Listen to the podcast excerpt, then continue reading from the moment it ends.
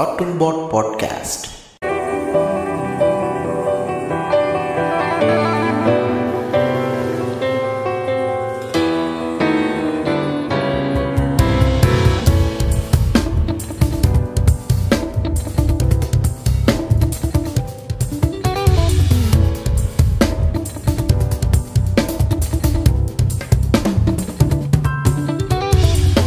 welcome to the cartoon pod podcast இது. Season ரெண்டு episode ரெண்டு. நான் உங்க உள்வரன் இன்னைக்கு நம்ம கூட இணைஞ்சிருக்கிறது ஜான் வணக்கம் ஜான் வணக்கம் உள்வரின் நீங்க உள்வரின்னு பேர் மாத்திட்டதா கேள்விப்பட்டேன். ஆமா. ஆல்ரெடி வந்துட்டு. மங்களரன்ற பேர்ல ஒருத்தர் இருக்கறனால இந்த கன்ஃபியூஷனை தவிர்க்கிறதுக்காக உள்வரன்ற பேர் மாத்தி மாத்திக்கிட்டேன். சரி சரி. So, இந்த பேர்ல இனிமேல் தொடருவோம். இன்னைக்கு டாபிக் என்ன அப்படின்னா கண்டிப்பா நீங்க லவ் டுடே படம் போய்கிட்டு லவ் டுடேனா எது? உங்கள் அபிமான இளைய தளபதி விஜய் நடித்த கலாச்சி அது லவ் டுடே அதுவா? அது அதே பேரை வாங்கி அதாவது டுடே இப்ப கரண்ட் சுச்சுவேஷன்ல என்னென்ன மீன்ஸ் அண்ட் வீடியோஸ் யூடியூப் வீடியோஸ்லாம் இருக்கோ அதோட நீச்சியா ஒரு படத்தை எடுத்து வச்சிருக்காங்கல்ல அதை சொல்றேன். ஆதி அண்ணா பார்ட் டூ அவரா? அவரே தான் ம், சரி சரி சரி அதான் பேச வந்திருக்கேன் இப்ப நீங்க சொன்ன. பாயிண்ட் தான் என்னன்னா இப்போதைக்கு கரண்ட் சென்சேஷனே யாருன்னு பாத்தீங்கன்னா யூடியூப் ஃபேஸ்புக் ட்விட்டர் எல்லாத்துலயுமே. இன்ஸ்டாகிராம் முதற்கொண்டு எல்லாத்துலயுமே வந்து பாத்தீங்கன்னா. கரண்ட் சென்சேஷனே வந்து நம்ம பிரதீப் ரங்கநாதன் தான். இப்போ பிரதீப் ரங்கநாதன் படத்தை பார்க்கும்போது ஒரு விஷயம் நல்லா தெள்ள தெளிவா தெரியுது. ஏன்னா இது எல்லாமே நம்ம கொஞ்ச நாள் முன்னாடி பார்த்தோம் என்ன அப்படின்னா இன்னொரு ஹீரோ மூலமா ஆமா ஆமா அவர்தான் வந்து ஹிப்பா பாடினா ம். அப்ப அந்த டைம்ல அவர் கரண்ட் சென்சேஷன். ஆமா இப்ப இந்த எபிசோட்ல நம்ம என்ன டிஸ்கஸ் பண்ண போறோம்னா இந்த. மாதிரி அந்தந்த பீரியட்ல இருந்து கரண்ட் சென்சேஷன் இருப்பாங்கல்ல ஆமா ஆமா இப்ப இவங்கெல்லாம் வந்து இப்ப உள்ள மாடர்ன் டேஸோட கரண்ட் சென்சேஷன்.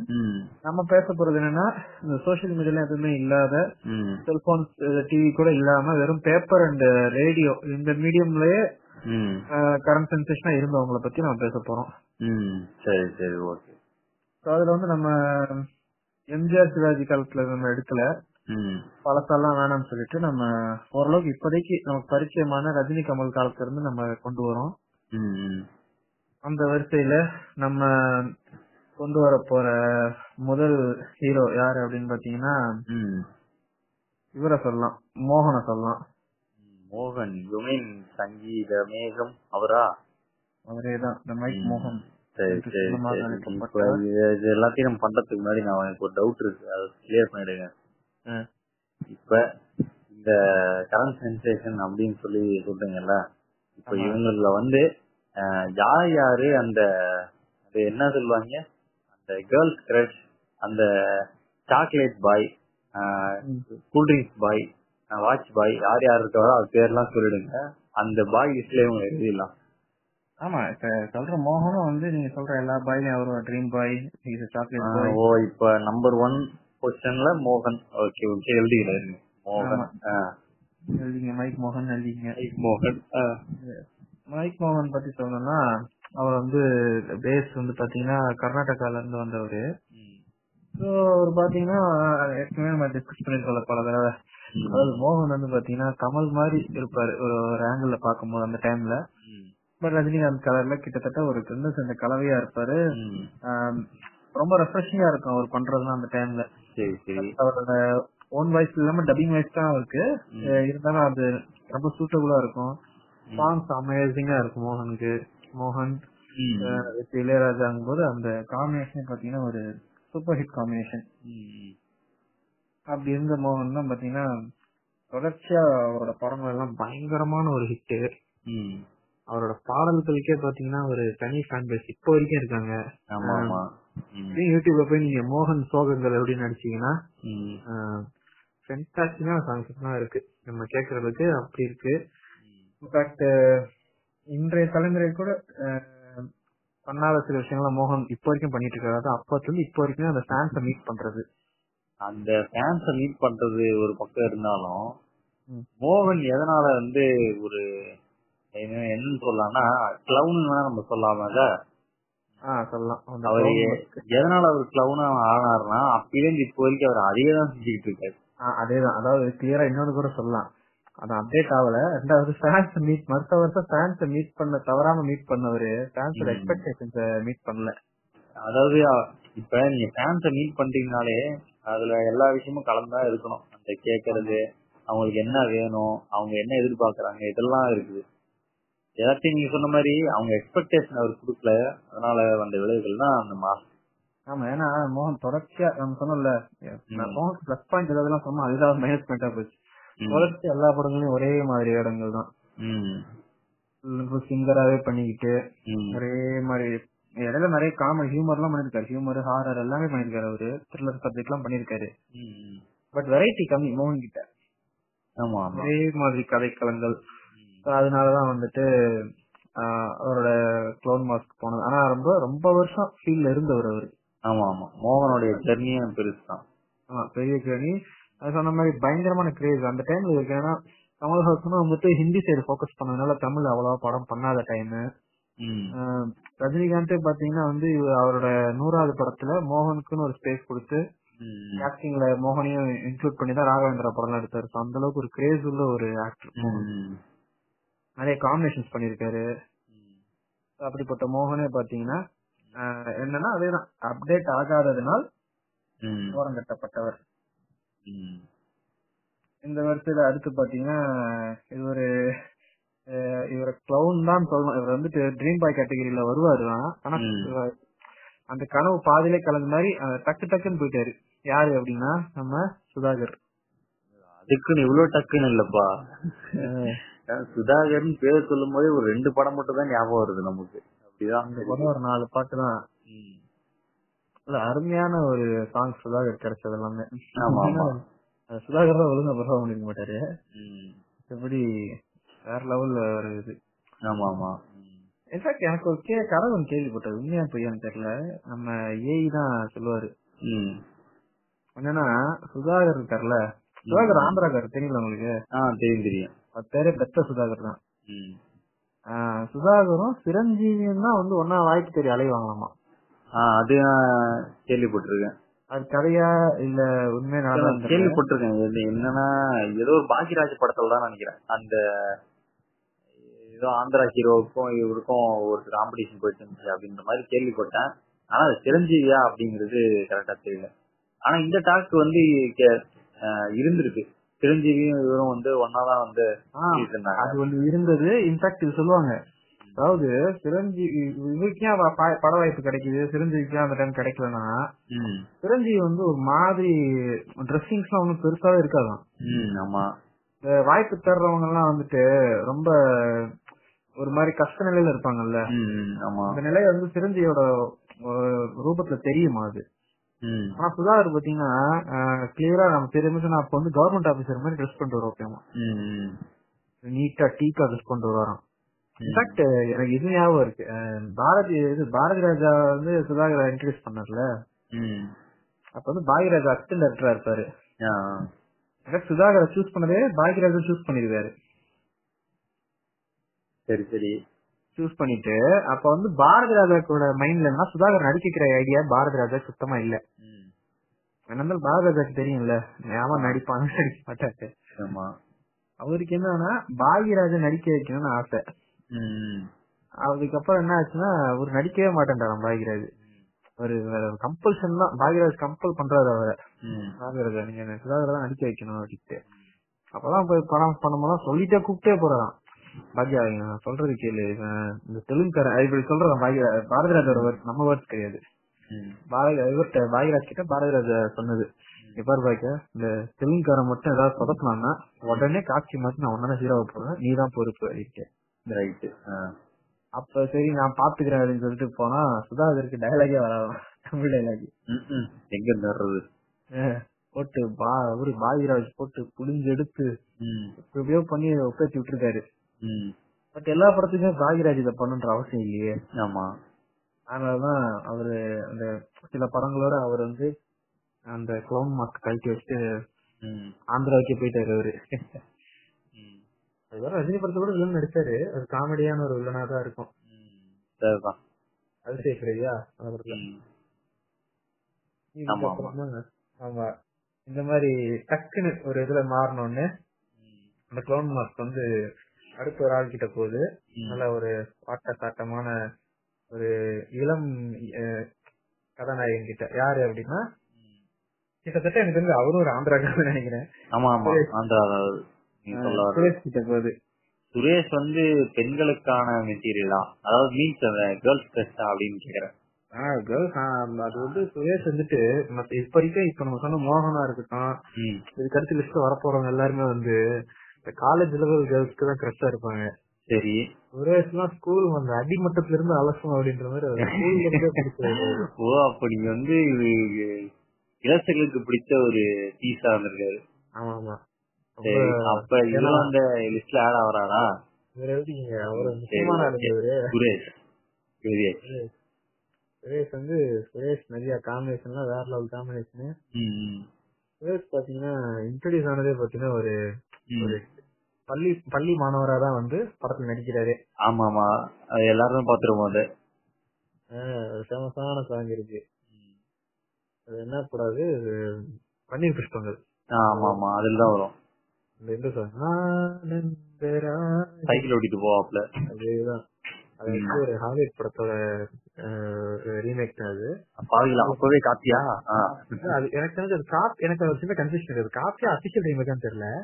இவரு பி வாசுவும் சந்தானம் வந்து சேர்ந்து பண்ண படம் அது. அந்த மாதிரி அது ஒரு அருமையான படம். ஆக்சுவலி அந்த படத்துக்குலாம் இளையராஜா வந்துட்டு காசே வாங்காம மியூசிக் போட்டு கொடுத்த படம் அது. ஃப்ரீயா பண்ணாரு. சரி சரி. இப்ப மாதிரி கண்டதுக்காக கண்டதெல்லாம் பண்ணல. அப்ப அந்த மாதிரி. So, அப்படிப்பட்ட படம் சுரேஷ் ஆனா ரொம்ப நாள் ஃபீல் பண்ணப்பல சரி சரி. இப்போ வரைக்கும் இருக்காரு. ஏதாவது குணச்சித்திர நடிகர் கேரக்டர் வில்லன் கேரக்டர். அதான் பண்ணிருக்காரு. இன்ஃபேக்ட் சுரேஷ்க்கு சுரேஷோட கரியர்லாம் பாத்தீங்கன்னா சுரேஷ்க்கு வந்து நல்ல செட் ஆகும். அந்த காஸ்டியூம்ஸ்லாம் ம். ஏன்னா நல்ல ஆளு வந்து கலரான ஆளு நல்ல ஹைட்டு ம். அதே போல இந்த மாஸ்க் செட் ஆயிடுச்சு லைட்டா கரெக்டா பார்த்துச்சு தம்பி சட்டையை போடுறதுக்கு இது வச்சுக்க வச்சு அப்படின்னு கொடுத்துட்டாங்களா? அந்த அந்த காலத்து அமெரிக்க மாப்பிள்ளையாவ வாழ்ந்துகிட்டு இருந்தாரு. கடைசியா நல்லா யோசிச்சு பாருங்க. அன்புல ரஜினிகாந்த் ரஜினிகாந்த் படத்துல. இந்தியாவுக்கு பிளாஷ்பேக்ல ஹீரோவா வருவாரு. இந்தியா கூட காம்பினேஷன் ஆமா. அப்படியே கட்படா புது வசந்தத்துல பாத்தீங்கன்னா சித்தாராவுக்கும் பிளாஷ்பேக் சித்தாராவுக்கும் அவருதான் வந்து காதலதான் இருப்பாரு. ரெண்டு மூணு சீன் தான். வருவாரு கோட் கிட்ட மாட்டிட்டு வருவாரு. ம். அப்படியே ரெண்டு மூணு சீன் இருப்பாரு போயிடுவாரு இந்த மாதிரி லெவல்ல தான் அவர் இருந்தாரு. ம். அவரும் அப்படியே போச்சு. பிற்காலத்துல ஆனா அவர் கொஞ்சம் தன தானே அப்டேட் பண்ணிட்டாரு காலத்துக்கு ஏத்த மாதிரி அந்த வேஷத்தை மாத்திக்கிட்டாரு. அது மட்டும் இல்ல ஆசை. படத்துக்கு அஜித் குமாருக்கு டப்பிங் கொடுத்ததே சுரேஷ் தான். அது தெரியுங்களா? ஆ இப்ப கேட்டிருக்கேன். டிஃபரெண்டா இருக்கே யார் வாய்ஸ் அப்படின்னு யோசிச்சிருக்கேன். அதுக்கப்புறம் தான் தெரிய வந்தது. இந்த இவர் தான் வாய்ஸ் கொடுத்தாருன்னு. அதான் அவர் கொஞ்சம் ஃபேமஸான ஒரு டப்பிங் ஆர்டிஸ்ட் அந்த டைம்ல ஸோ அவர்லாம் எப்படி மார்க்கெட் போனாருன்னே தெரியல. இன்ஃபேக்ட் அவர் அன்புல ரஜினிகாந்த்ல கூட ஃபிளாஷ்பேக்ல ஒரு வருவார் நினைக்கிறேன். அம்பிகாவுடைய காதல்லாம் வருவாரு. ஏன்? ஏங்க நம்ம இந்த படம் இருக்குல்ல? புது வசந்தம். அதுல கூட சித்தாராவோட லவரா வருவார். இந்த மாதிரி அப்ப அதாவது இவர் யாருன்னு பாத்தீங்கன்னா அந்த காலத்து அமெரிக்க மாப்பிள்ளை இவரு. அப்படிதான் இருக்கும். சுரேஷோட நிலைமை ஆனா நல்லா இருப்பாரு. அவர் கோட் சூட் நல்லா உட்காரும். லெவல்ல இருப்பாரு. கூடவே இந்த மாஸ்க் சேர்ந்து உட்காந்துரும் கரெக்ட் தான். ம். அதுக்கு அடுத்து அஹ், வந்த ஒரு க்ளோன் யாருன்னு பாத்தீங்கன்னா நம்ம ராமராஜன். இல்ல ராமராஜனுக்கு முன்னாடி ராம்கியா? அதுக்கப்புறம் ராம்கியா? அந்த அதெல்லாம் பேரலா கரெக்ட் ராமராஜன் தான் ஃபர்ஸ்ட் வந்தாரு ரஜினி கூட காம்படிட்டரா இருந்தாரு ராமராஜன். எஸ் ரஜினி கூட இப்ப நான் சொன்ன எல்லாருமே ரஜினி கூட ஒரு காலத்துல ரஜினி கமல் காம்படிட்டரா இருக்கப்பட்டவங்க தான். அப்படியே பாத்தீங்கன்னா இவரு வர- ராமராஜன் வராரு. ராமராஜன் பாத்தீங்கன்னா அப்படியே எப்படி சொல்றது? அது என்ன ரகம்னு எனக்கே புரியல. இசைன்னு ஒரு படம் வந்துச்சு தெரியுங்களா? இவருக்கு S J சூர்யாது S J Suriya music direct பண்ணிருப்பாரு அந்த படத்துல சத்யராஜ் எஸ் கே சூர்யா. ம், அந்த படத்துல சத்யராஜ் ஒன்று சொல்லுவாரு. ம். அது மியூசிக் டைரக்டர்ல அவரு. அவர் வந்து சொல்லுவாரு. நடிக்க தெரியாதவன்லாம் நடிச்சு டைரக்ஷன் பண்ண தெரியாதவெல்லாம் டைரக்ஷன் பண்ணி சினிமா எடுக்க தெரியாதவன்லாம் எடுத்து ஒரு அந்த படத்துக்கு என்னுடைய இசை என்னுடைய இசை மட்டும்னாலேயே அந்த படம் ஓடுச்சு தெரியுமா? அப்படின்னு சொல்லுவாரு.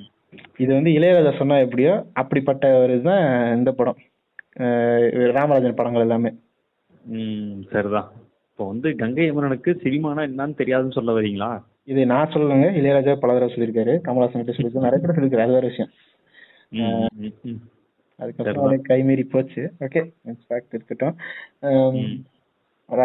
ராமராஜனுக்கு இந்த மாஸ்க் வேற லெவல்ல ஒர்க் அவுட் ஆச்சு.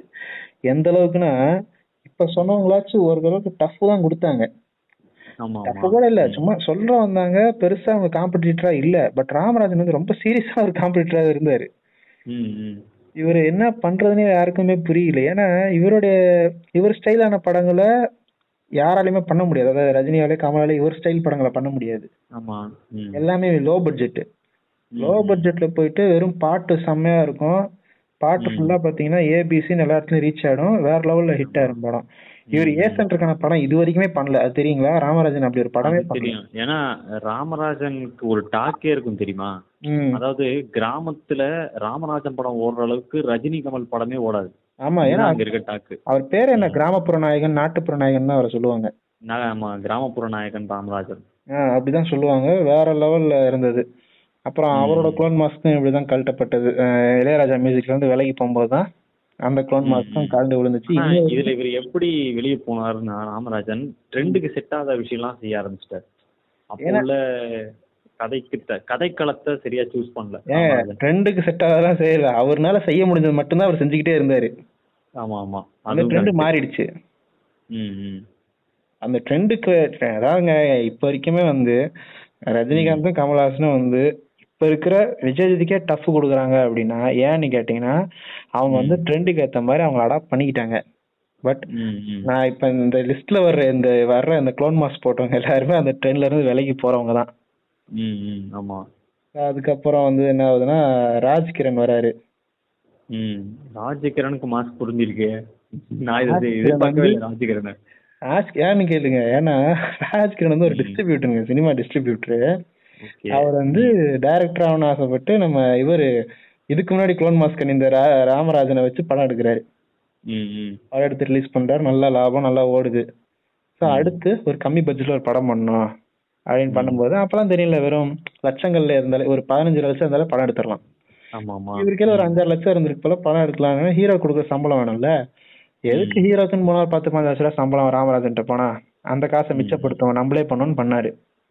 சரி சரி. ஆனா வேற லெவல்ல ஹிட் ஏன்னு கேட்டீங்கன்னா அந்த அந்த டைம் வரைக்கும் சரி ராமராஜன் ஒரு தனி கேட்டகரினா ராஜ்கிரண் மாதிரி ஒரு கரடு முறையான ஒரு ஆளை யாருமே பார்த்துருக்க முடியாது. ஆமா கிராமத்து இருக்கிற ஆளு. அவருக்கு எல்லாமே கரெக்டா செட் ஆச்சு. அந்த ஃபைட் பாத்தீங்கன்னா சொன்ன விஷயம் இருக்குல்ல. ராமராஜன் செட் ஆன க்ளோன் இவனுக்கு எந்த இடத்துல செட் ஆயிருக்குன்னா இவரும் இவருக்கு தெரிஞ்சதா செஞ்சுட்டே இருந்தாரு. அதேதான். இவருக்கு தெரிஞ்ச நல்ல எலும்பு கடிக்கிறது நாலு பேர் எலும்பு உடைக்கிறது இப்படிதான் அவர் பண்ணிட்டு இருந்தாரு. அப்படியே போகுது. இவருக்கு இவரும் அப்படிதான். இளையராஜா இசையாலே வாழ்ந்தவங்க தான் இவங்க கிட்டத்தட்ட இவருக்குலாம் ஒரு ட்ரைவியாவே இருக்குங்க. அதாவது இவரு இவர் தான் வந்து முதல் முதல்ல ஒரு கோடி வரைக்கும் சம்பளம் வாங்கின ஹீரோ முத முதல்ல கோடிகள்ல சம்பளம் வாங்கின முதல் ஹீரோ இவர் தான். இவர் தான் ஃபர்ஸ்ட் ஃபர்ஸ்ட் ஒன் க்ரோர் வாங்குறாரு ஒரு படத்துக்கு. படம் பேர் மாணிக்கம். அப்படின்னு நினைக்கிறேன்.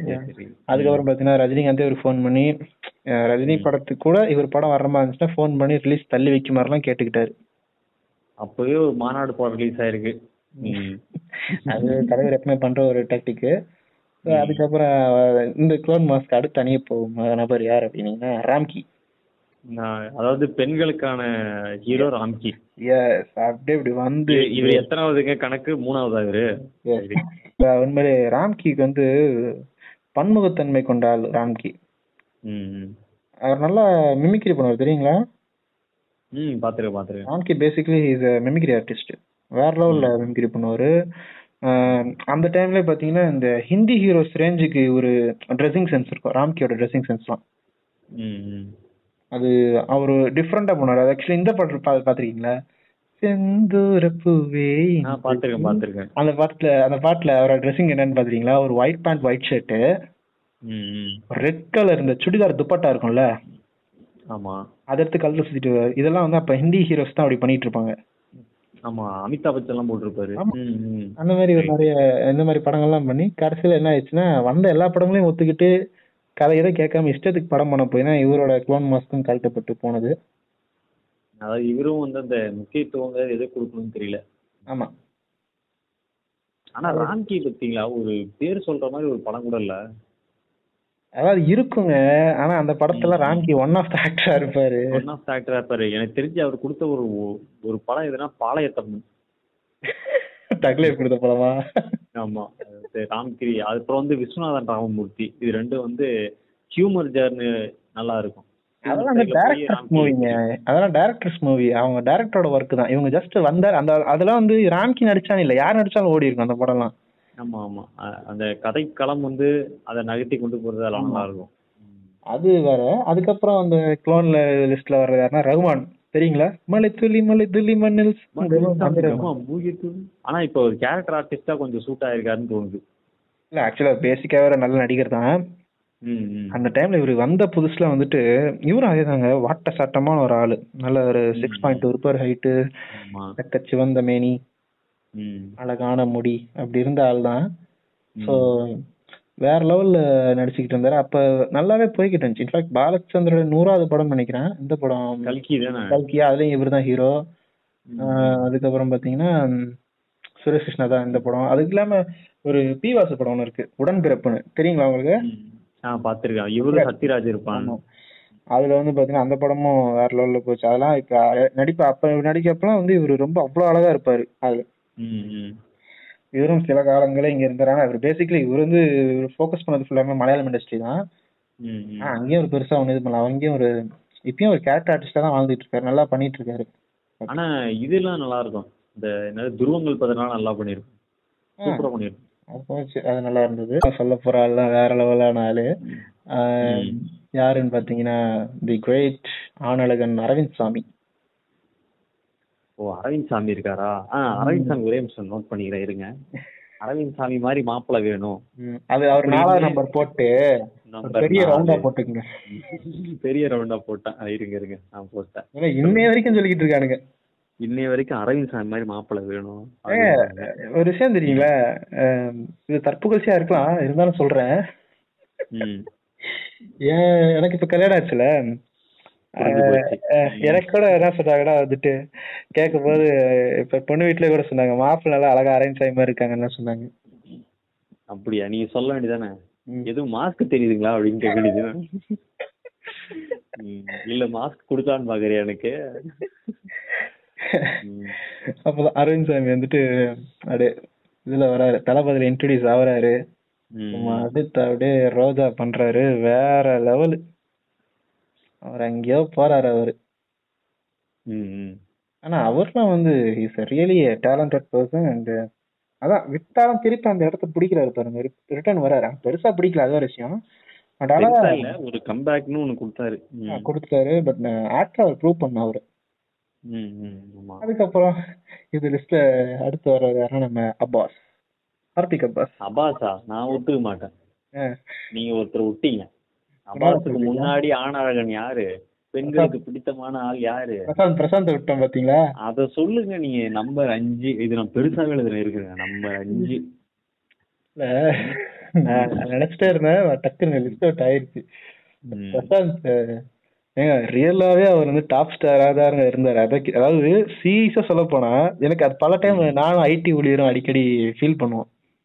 இப்ப இருக்கிற இந்த விஜய் அஜித் இந்த ரெண்டு இடத்துக்கும் பெரிய சொந்தக்காரர் யாருன்னா நம்ம பிரசாந்த் தான். ஆக்சுவலா பிரசாந்த் வந்து அப்போ பீக்ல இருந்தான். விஜய் அஜித் என்ட்ரி கொடுக்க கஷ்டப்பட்டுட்டு இருந்த நேரத்துல பிரசாந்த் ஒரு உச்ச கட்டத்துல இருந்தான். வேற லெவல் மார்க்கெட்டுங்க அவருக்கு. அது எப்படி எப்படியோ போச்சு. அதாவது நான் ஒரே ஒரு விஷயம் மட்டும் கேள்விப்பட்டேன். இங்க வந்து ஷூட்டிங் முடிச்சிட்டு அதாவது இந்தியாவிலேயோ சம்திங் இங்க தமிழ்நாட்டுல ஷூட்டிங் முடிச்சிட்டு ராத்திரி ஃபிளைட் ஏறி காலையில அடுத்த நாள் கனடால போய் ஒரு அந்த டான்ஸ் ஷோலாம் பண்ணுவாங்கல்ல ஆமா. அதெல்லாம் பண்ணுவாராம் போயிட்டு. அவரு கனடால இருக்காளா ஆஸ்திரேலியா இருக்கான்னு ஃபோன் பண்ணி கேட்டுக்கிட்டு தான் ப்ரொடியூசர்ஸ் ஃபிக்ஸ் பண்ணுவாங்களாம். ஏங்க அந்த டான்ஸ் எப்படி தெரியுங்களா? நட்சத்திர கலை விழாங்கும் போது எத்தனை ஆக்ட்ரஸ் போவாங்க பிரசாந்த் ஸ்டார் நைட்ஸ் அதாவது பிரசாந்த் ஸ்டார் நைட்ஸ் நடக்குமா? வெறும் பிரசாந்த் மட்டும்தான் வந்து ஆடுவாரு. அவரை பாக்குறதுக்கே அவ்வளோ ஆயிரக்கணக்கில் பணத்தை செலவு பண்ணிட்டு டிக்கெட் வாங்குவாங்களாம்.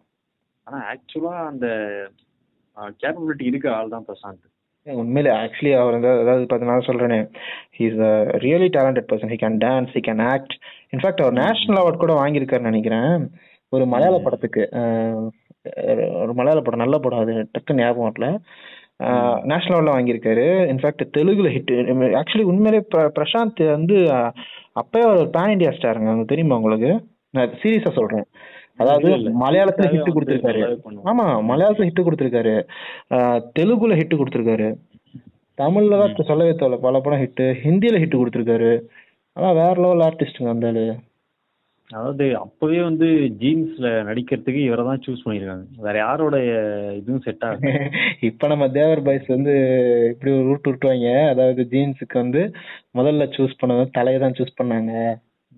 தலையில தலை கூட எல்லாம் நடிக்க மாட்டேன் ஐஸ்வர்யா சொல்லிட்டாங்களாமே அப்படியா? அந்த நியூஸே போயிங்க. அப்பெல்லாம் வந்து கிளியரா சொன்னோம்னா எப்படி சொல்றது? இப்ப இப்ப வந்துட்டு இப்ப விக்ரம் பிரபு எல்லாம் எப்படி இருக்காங்களோ அந்த மாதிரி ரேஞ்சில தான் விஜய் அஜித் ரெண்டு பேருமே இருந்தாங்க அந்த டைம்ல.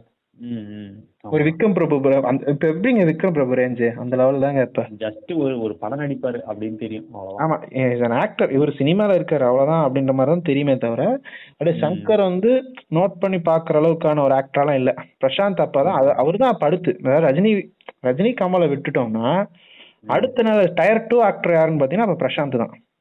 அதாவது ஒரு பெரிய பட்ஜெட்னா இவங்கள நம்பலாம் அப்படின்ற மாதிரி ஒரு ஆக்டர் ஆமா அப்ப யாருன்னு பாத்தீங்கன்னா இவங்க தான். அதாவது வயசு கம்மினா பிரசாந்த் தான். மிட் ஏஜ்னு பாத்தீங்கன்னா சரத்குமார் விஜயகாந்த் வச்சு பண்ணுவாங்க. அதுக்கடுத்து ஒரு யங் ஏஜ்னா பிரசாந்த் தான். ஆக்சுவலி இப்ப அந்த பஞ்சாயத்து இப்ப இங்க இங்க வந்து இந்த யங்கேஜ் ஹீரோஸ் இருக்காங்கல்ல இந்த காலேஜ். பண்ற ஹீரோஸ் வந்து இப்ப தமிழ்ல பாருங்க அப்படி ஒரு ஆக்டரே இல்லல்ல. காலேஜ் ஸ்டோரி பண்ற மாதிரியா? ஆமா ஆக்சுவலி ஒரு ஆக்டர் ஒருத்தன் அழகா ஒருத்தன் வந்தான். ஆனா அவன் மொத படமும் எல்லாருக்கும் வெறுப்பாகி போச்சு ரெண்டாவது படமும் அவனுக்கு வெறுப்பாகி போச்சு. யார நீங்க சொல்ல வரீங்க தெரிஞ்சு போச்சு. யாரு? யார சொல்ற? சொல்லுங்க பாப்பா நீங்க ஆந்திரா பக்கம் போறீங்களா? தமிழ்நாட்டுல இருக்கீங்களா? தமிழ் தமிழ்நாடு தமிழ்நாடு. தமிழ்நாட்டுல இருக்கீங்களா? ஆமா. இல்லைங்க. முதல் படம் இரண்டாவது படம். அவரோட மொத படமே ரெண்டு படங்க. முதல் படமே ரெண்டு படமா? ஆமா. புரியலையே.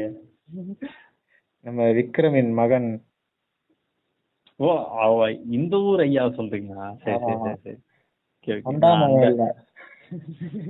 அதான் நான் எதுக்கு அங்க போறாரு அப்படி யோசிக்கிறேன்?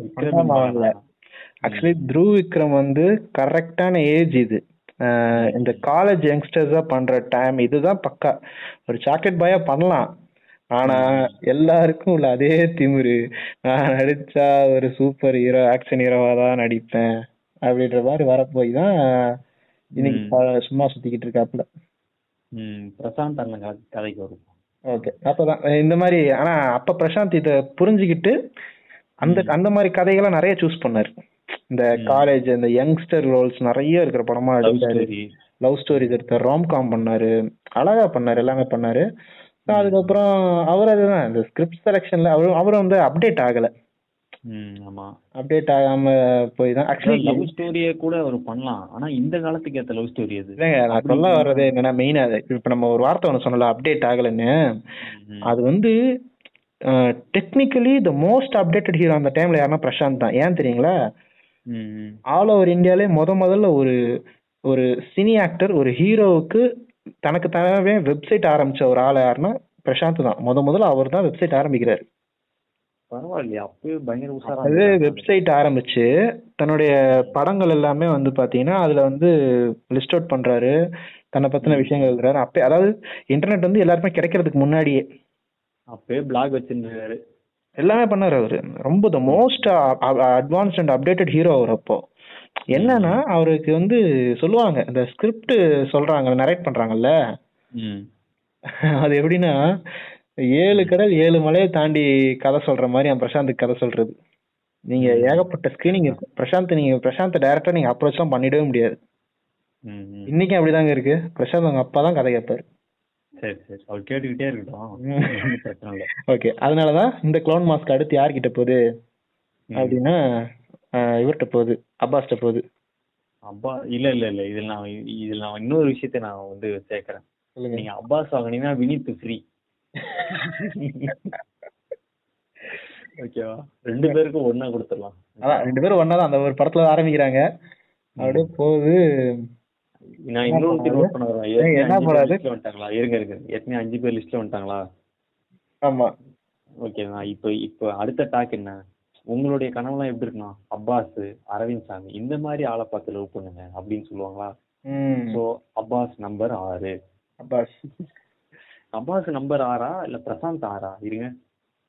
அப்படியே லைனா சொல்லுங்க. யாராவது மோகன். ஃபர்ஸ்ட் மோகன். மோகன். ரெண்டாவது சுரேஷ். ரெண்டு. மூணாவது ராம்கி. ராம்கி மூணு. நாலாவது ரஹ்மான் ரஹ்மான் நாலு. அஞ்சாவது ரஹ்மான் ஆனா பெண்களுக்கான மெட்டீரியலா? ஆமா. ஏன் உங்களுக்கு விஷயம் தெரியுமா? இல்ல இல்ல இந்த இடத்துல நான் சொல்ல விரும்புறேன். மறந்துட்டேன் அதை சொல்ல நினைச்சது. ரஹ்மான் பெண்களுக்கு எந்த அளவுக்கு பிடிக்கும்னா கே. பாலச்சந்திரன் வந்து இந்த நைன்டிஸ் லேட் நைன்டிஸ்ல வந்து சீரியல்ஸ் பண்ணார். ஞாபகம் இருக்குங்களா? ஞாபகம் இருக்கு. இப்ப கூட கவிதாலய ப்ரொடக்ஷன் யூடியூப் சேனல் இருக்கும். நீங்க எடுத்து பாருங்க ரஹ்மான் வச்சு எத்தனை சீரியல் பண்ணிருக்காரு பாருங்க. அந்த டைம் ரஹ்மான் பீக்ல இருந்த டைம்ங்க கேரளால. ஆனா ஒரு சீரியலும் பண்ணார் தமிழ்ல ஒதுக்கி. அதாவது ஒவ்வொரு சீரியலும் சும்மா இல்ல எழுபது எபிசோடு ஐம்பது எபிசோடு அந்த மாதிரி. பரவாயில்லையே நிறைய கிரவுண்ட் ஒர்க் பண்ணிருக்காரு. சென்னையில இருந்து பண்ணிருப்பாரு அதெல்லாம் சூப்பர் சீரியல்ஸ் அதெல்லாமே நல்லா இருக்கும். அவங்களே கொஞ்சம் டெக்னிக்கலான ஆள் யாருன்னு பாத்தீங்கன்னா ரகுமானும் பிரசாந்தும் தான். இன்ஃபேக்ட் அந்த சீரியலோட கதை இன்னொரு நாள் தனியா பேசுவோம். நான் வேற ஒரு பாட்காஸ்ட் பிளான் பண்ணிருக்கேன் சீரியல்ஸ்க்கு. அந்த மாதிரி அவரும் ஒரு பெண்களுக்கு. ஸோ அஞ்சாவது பிரசாந்த் இப்ப ஆறாவது அப்பாஸ்க்கு வந்திருக்கும். இல்ல இல்ல அஞ்சாவது பிரசாந்தா? ஆமாங்க. ஆறாவது அரவிந்த் சாமி. ஏழாவது பிரசாந்த். பிரசாந்த் பெண்களுக்கு பிடிக்காத பிரசாந்தா? மஜ்னு பிரசாந்த்னு சொல்லுவாங்க. ஓகேங்களா? இப்ப எட்டாவது ஆனலகன் தான் ஆனலகன் பிரசாந்த். பிரசாந்த். எட்டாவது தான் அபாஸ். அப்பாஸ் ம். அப்பாஸ் வந்து பாத்தீங்கன்னா அது என்ன படங்க அது? எந்த எந்த பாட்டுல வருமே? காதல் தேசம். காதல் தேசம். ஆக்சுவலி காதல் தேசம் ட்ரைவியா ஒன்று சொல்றேன் கேளுங்க. இந்த காதல் தேசம் டேரக்டர் கதிர் இருக்கார்ல? அவர் எடுக்கிற படங்கள் எல்லாமே பாத்தீங்கன்னா இந்த ஆணழகர்கள்லாம் நிறைஞ்ச படங்கள் தான் இப்ப இதுல பாருங்களேன் இதுல ரெண்டு பேக் இருக்கா? அப்பா சோனா வினீத் பிரியா இன்னொரு படம் இவர் எடுத்த இன்னொரு படம் தான் வந்து காதலர் தினம். ஆக்சுவலா அந்த படம் நல்லாவே இருக்கும். சூப்பரா இருக்கும் அந்த படம். ரெண்டு படமே ஆக்சுவலி கதிர் வந்து நல்லாவே படம் எடுப்பாரு. என்னன்னா அவர் படத்துல வர எதுவுமே உண்மையா இருக்காது. அதாவது காதல் தேசத்துல அவர் காட்டுற மாதிரி ஒரு பஸ் ஸ்டாப்பு ம். ஒரு காலேஜ் அந்த ஊட்டி பஸ் ஸ்டாப் நின்னுக்கிட்டு பச்சை பாசுவாங்களே அதுதான் ஏங்க அப்படி ஒரு பஸ் ஸ்டாப்பு அந்த டைம்ல பெங்களூர்ல கூட அதாவது காதல் தேசம் இப்ப போய் பாருங்க. அந்த படம் வந்து இருபத்தஞ்சு வருஷத்துக்கிட்ட ஆகுது. காதல் தேசத்துல காமிச்ச பஸ் ஸ்டாப்ப நீங்க இன்னை வரைக்கும் நீ எந்த பெரிய ஒரு சென்னை பெங்களூர் மாதிரி மெட்ரோ சிட்டில கூட நீங்க பார்க்க முடியாது. அது வந்து ஆமா நானும் இந்த செட்டப் பாத்துருக்கேன் ஏன்? இவ்வளவு ஏன் போறீங்க? ஷோலிகள் ஒரு ஐடி பார்க்ல கூட உங்களால அது கிடைக்காதுங்க இந்த செட்டப் அப்படி இருக்கும். அப்பயே ரெடி பண்ணிருப்பாரு எல்லாமே செட்டு அதே மாதிரிதான் இதுல காதலர் தினம் கொனால் படத்துலயுமே. காலேஜ்லாம் பாத்தீங்கன்னா அப்படி ஒரு காலேஜ் நீங்க வந்து பார்க்கவே முடியாது உலகத்துல. இப்ப குணால் இந்த மாஸ்க் அணிஞ்சிருக்காரா? அணிஞ்சிருக்காரு. அடுத்து அவரு தான் அப்பாஸ் அடுத்து அவரு இருங்க இருங்க. அப்போ இப்போ இப்படி இப்படி சேர்த்துக்கலாம். இப்ப அபாஸ் வாங்கினா குணால விடிப்பு ஃப்ரீ ஆமா அப்படிதான். ஏன்னா எல்லாம் ஒரே டேரக்டர் தான். அப்பாஸ் அந்த டைம்ல வராரு. அப்பாஸ் எப்படி பாத்தீங்கன்னா மோகன் மாதிரி தான் டப்பிங் வாய்ஸ் தான். ஓன் வாய்ஸ் கிடையாது. இன்ஃபேக்ட் அப்பாஸ் வந்து ஒரு கட்டத்துல வேற லெவல்லாம் அப்டேட் ஆகிட்டே இருந்தாரு. எந்த ரேஞ்சுக்கு போனாருன்னா ஆஹ் அழகா அவர் கூட வரும்போதே நல்லா கிடைச்ச வாய்ப்புல பயன்படுத்த ஆரம்பிச்சாரு. அதாவது அஜித் மம்முட்டி கூட நடிச்சிருக்காரு. ரஜினி கூட நடிச்சிருக்காரு கமல் கூட நடிச்சிருக்காரு. மாதவன் கூட இப்ப நடிச்சிருக்காரு. மின்னலை. விட்டேன் பாத்தீங்களா? ஏன் இந்த லிஸ்ட்ல மேடியும் இருக்காருங்க. மேடிக்கு வரும் வரும். பின்னாடி தான் மேடி வந்தாரு. அபாஸ்க்கு அப்பதான் அப்பாஸ் இந்த மாதிரி வந்துகிட்டே இருக்காரு. அதுக்கப்புறம் ஏன் இன்ஃபேக்ட் திருட்டு பயலில வில்லனா கூட நடிச்சாரு. எல்லாம் பண்ணாரு. அப்பாஸும் அதுக்கப்புறம் ஹார்பிக் கிளம்புறதுக்கு வந்தாரு. இப்போ வந்து நியூசிலாந்துல சாஃப்ட்வேர் இன்ஜினியரா நினைக்கிறேன். சாஃப்ட்வேர் இன்ஜினியர் வந்தாரு. அவர் ஒரு ரைடர் யாருக்கு தெரியுதா அவங்களுக்கு தெரியுமா என்னன்னு தெரியாது. ஒரு டூ வீக்ஸ் பிஃபோர் அப்பாஸ்க்கு ஒரு சின்ன ஆக்சிடென்ட் ஆயிருக்கு. ஸோ அதனால அவரால் இன்னொரு ஒரு ஒன் மந்த்துக்கு வீடியோ போட முடியாதுன்னு அவர் வீடியோ போட்டிருக்காரு. You can check in Facebook ஆள் நல்லா இப்பயும் கொஞ்சம் இருக்காரு. அடுத்து இந்த மாஸ்க் இருங்க. இவங்க மூணு பேரும் சேர்த்து நான் எட்டாம் நம்பர்ல எழுதிக்கவா? எழுதிங்க. சரி ஓகே அடுத்து வாங்க இதுக்கு அடுத்து பாத்தீங்கன்னா இதுக்கு அடுத்து தான் வராரு குணால். அதான் குணால் தான் இதுல எழுதிட்டுங்க எட்டாவதுல எழுதிட்டேன் சொல்றேன். அந்த இதுல அடுத்து குணாலை பத்தி சொல்லுங்க குணாலுக்கு. வந்து காதல் தினத்துல. குணாலோட ஹேர் ஸ்டைல் வந்து இன்னை வரைக்கும் அப்படி ஒரு ஹேர் ஸ்டைல் நீங்க எங்கேயும் பார்க்க முடியாது. கொரியன் படத்துல பார்க்கலாம்னு நினைக்கிறேன்.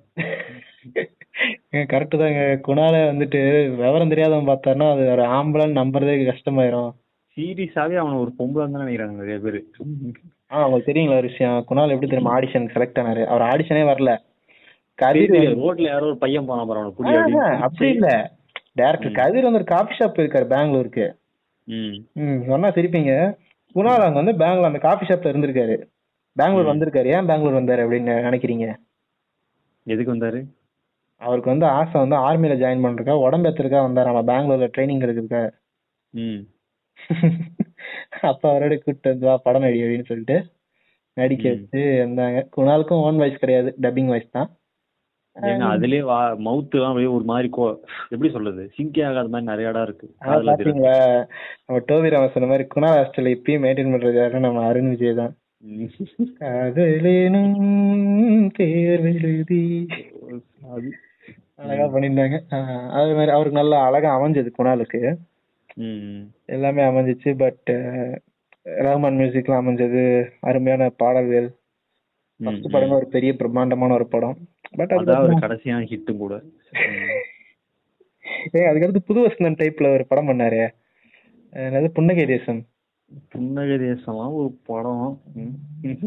எங்கள் மூச்சுக்குள்ளே ஒரு பாட்டு சத்தம் எங்கள் அது கேட்டு அடிக்கடி போடுவான். சும்மா பாத்துட்டு இருப்போம் போர் அடிக்குதுன்னு. ஆமா. அதாவது எங்க இன்னொரு படம் நல்லா இருக்குங்க. மோனல் கூட நடிச்சிருப்பான். ஆமாங்க. அதாங்க குணாலுக்கு எப்படி நீங்க ஒரு விஷயம் நோட் பண்ணீங்களா? இந்த மாதிரி ஆடலகர்களுடைய படங்களுடைய பாடல் படம் நல்லா இருக்கோ இல்லையா? பாட்டு சூப்பரா இருக்கு அந்த படத்துல வர பாட்டு ஃபுல்லா ஹிட்டுங்க அந்த இது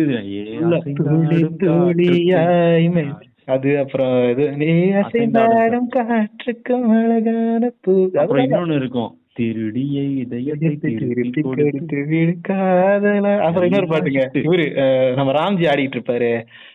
நீ பார்த்துட்டு போனாலும் பார்க்காம போனாலும். அது என்ன. பண்றது? அந்த படம் தான் அவர் கடைசி ஹிட் அந்த படம் ஹிட் தாங்க. அந்த படம் ஹிட் அதான் கடைசி.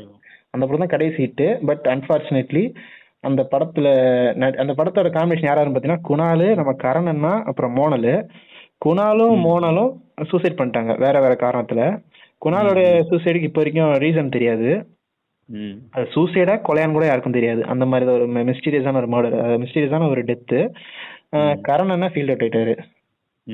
ஆமா. ஓகே. ஓகே இதுக்கப்புறம் பாத்தீங்கன்னா இதுக்கப்புறம் அந்த ஒரு ஆள் யாருன்னா அரவிந்த். சாமி மாதிரி ஒரு வேற ஏதாவது இப்ப நம்ம பார்த்ததுல வச்சு பயங்கரமான கிரேஸ் இருந்தது. யாருக்குன்னா அரவிந்த் சாமிக்கு பயங்கரமா இருந்தது. மோகனுக்கு அப்புறம் அரவிந்த் சாமி தான். அதுக்கப்புறம் அரவிந்த் சாமி அப்புறம் வேற லெவல் கிரேஸ் அப்பாஸ்க்கு இருந்தது. அதுக்கு ஈக்குவலா சற்றும் சளைக்காம இருந்த ஒரு கிரேஸ் தான் நம்ம மேடிக்கு இருக்கு. ம், ஆடி இவரு கொஞ்சம் டெக்னிக்கலான க்ளோன் தான். சூப்பர். ஆனா இவர் வந்து இவர் க்ளோன் எல்லாம் சொல்ல முடியாது. பட் இஸ் ரியலி அரவிந்த் சாமி இவர் ஒரு ப்ரூவ்ட் ஆக்டர் தான். ஒரு ஆமாமா ஆக்டர் வந்து இவனை எந்த இடத்துல க்ளோன் ஆமா நம்ம த்ரீ டி எடுத்து கூட அவன் சொன்னா அதுக்கு தகுந்த மாதிரி சேஞ்ச் பண்ணிக்கிட்டான். அதாவது இந்த சாக்லேட் பாய் லிஸ்ட்லயே டாப்ல இருக்கக்கூடிய ஆள் இவன் தான் இவன் தான் உண்மையான சாக்லேட் பாய்னு கூட நம்ம சொல்லலாம். மேடி அப்படின்றதுலாம். இன்ஃபேக்ட் தெரியுங்களா? இவர் வந்து மணிரத்னம் வந்துட்டு இருவர் படம் பண்ணார்ல. அதுல பிரகாஷ் ராஜ் ரோலுக்கு வந்து மாதவன் தான் பண்ண வேண்டியது. பட் மணிரத்னம் என்ன ஃபீல் பண்ணாருன்னா he was too young to play that role அப்படின்னு சொல்லிட்டு ஒரு அனுப்பிட்டார். அந்த ஃபேஸ்ல அந்த மெச்சூரிட்டி இருக்காது. அந்த சின்ன பையன்ற லுக்கு தான் இருக்கும். பட் அலைப்பா இதுல அந்த லுக்கு தான் அவரை காப்பாத்துச்சு கலக்குச்சு. இன்ஃபேக்ட் உங்களுக்கு தெரியுமான்னு தெரியல. தெரியும் உங்களுக்கு. ஒரு கட்டத்துல இந்த படம் இருக்குல்ல பாலச்சந்தர் படமே ஒண்ணு மாதவன் பண்ணாரு. பார்த்தாலே பரவசம் ஒரு படம் ரஹ்மான் மியூசிக் ம், ம். அதுல ஒரு பாட்டு வரும் ஆரம்பத்துல ஓப்பனிங்ல ஒரு சாங் வரும். இது ராத்திரியின் சொந்தக்காரா ரகசிய போர் வித்தைக்காரா அந்த சாங் எனக்கு ஒரு பெரிய இன்ஸ்பிரேஷன் அதுக்கப்புறம் பல பேரை வந்து இந்த மாதிரி அந்த படம் அந்த படம் full எப்படின்னு பாத்தீங்கன்னா மாதவன் பின்னாடி வெறும் பெண்கள் கூட்டமா சுத்தம். எப்படின்னா அந்த பாட்டு முடியுமா என்ன தெரியுங்க அவன் ஆக்சுவலா அந்த பாட்டுல ஒரு லிரிக்கே இருக்கு. நீ வீதி வலம் வந்தால் தெருவிளக்கும் கண்ணடிக்கும் கண்ணா அப்படின்ட்டு நான் அந்த பாட்டுல ஸ்டேட்டஸா சுத்திட்டு இருப்பேன். அதுக்கப்புறம் என்ன ஆகும்னா அந்த பாட்டு முடிஞ்சதுக்கு அப்புறம் மாதவன் வீட்டுக்கு வருவாரு. வீட்டுக்கு. வந்துட்டு அவங்க அம்மாட்ட சொல்லாரு மா முதல்ல எனக்கு ஒரு பொண்ணு பாருங்க நான் கல்யாணம் பண்ணிக்கிறேன். ஏன்டா ஏன்டா மாதவன் அந்த படத்துல படம் படத்துல இவர் பேரே மாதவன் தான். அம்மா கேட்பாங்க அம்மா வந்து சீமா தான். சீமா கேட்பாங்க ஏன் ஏன் மாதவா அப்படின்னு? இல்ல நாளுக்கு நாள் பொண்ணுங்க பின்னாடி சுத்துற கூட்டம் அதிகமாயிட்டே இருக்கு. சோ நான் கல்யாணம் பண்ணிக்கிறேன் அப்படின்னு இந்த மாதிரி நானே எங்க அம்மா கிட்ட சொல்லணும்னு ஆசைப்பட்டேன். ஆசைப்பட்டேன் அவ்வளவுதான். வேற ஒண்ணும் நடக்கல ஆசைப்பட்டேன் அவ்வளவுதான். அவ்வளவுதான். ம். ஸோ அதுக்கப்புறம் மேடியும் பார்த்தீங்கன்னா அப்படியே வந்து மேடி நிறைய படம் நடிச்சாரு. மனிதத்துக்கு ஒரு ஆப்டான் அதாவது அரவிந்த் சாமிக்கு அப்புறம் மனிதத்துக்கு வந்து ரொம்ப நல்லாவே ஒத்துழைச்ச ஒரு ஹீரோ யாருன்னா அவரு மேடி தான். ரொம்ப நல்ல ம். ஆக்டர் நல்லாவே பண்ணாரு. ஆக்சுவலா நம்ம இவ இந்த க்ளோன்ல கூட சேர்க்க முடியாதுன்னு தான் சொல்லலாம். ஏன்னா அது ரொம்ப டிஃப்ரெண்டா இருக்கு ஒரு ஸ்டோரி இல்ல ரன்னு ரன்னுக்கும் நீங்க வந்து இது என்னது கன்னத்தில் முத்தமிட்டால் பாத்தீங்கன்னா வித்தியாசம் நல்லா தெரியும் மேடியோட எல்லா படமும் வித்தியாசமான படங்கள் தான். குருல ஒரு சின்ன கேரக்டர் பண்ணாலும் அது சூப்பர் கேரக்டர் இருக்கு ஆமா ஆமா மேடி உண்மையிலே டேலண்டட் பர்சன் இப்போ கூட இந்த படம் எடுத்தாரு? மிஷன் ராக்கெட்ரியா ராக்கெட் சூப்பரா நல்ல டைரக்ஷன் நல்லா இருந்துச்சு படமும். அருமையா பண்ணியிருந்தாங்க. இந்த டேலண்டட் பர்சன் பட் நம்ம இந்த நம்ம பெரு எதுக்காக நம்ம இப்போ இவங்களாம் லிஸ்ட் போட்டு அடிக்கிறோன்னா பெண்களுக்கு பிடித்தமானவர்கள் பட்டியல் இருந்தனால இவங்களை போட்டு அடிக்கிறேன். அதுக்காக இதுக்கு அடுத்து நான் சொல்ல போறவனெல்லாம் அந்த லிஸ்ட் சேர்க்கக்கூடாது பட் ஹீஸ் ஆக்சுவல் க்ளோன் அதாவது யாரு? நான் அடுத்து சொல்ல போறேன் ஹிப் ஆதி. இப்ப ஆதினாவோட சப்ஜெக்ட் பேசும்போது தான் நம்ம சப்ஜெக்ட் உள்ளே வரப்போம் இதுக்கப்புறம் மாதவனுக்கு அப்புறம் இந்த க்ளோன் மாஸ்க் அணிய யாரும் இல்லையானா நிறைய பேர் அணிஞ்சாங்க. டக் டக் டக்குன்னு வந்து போயிட்டே. இருப்பாங்க.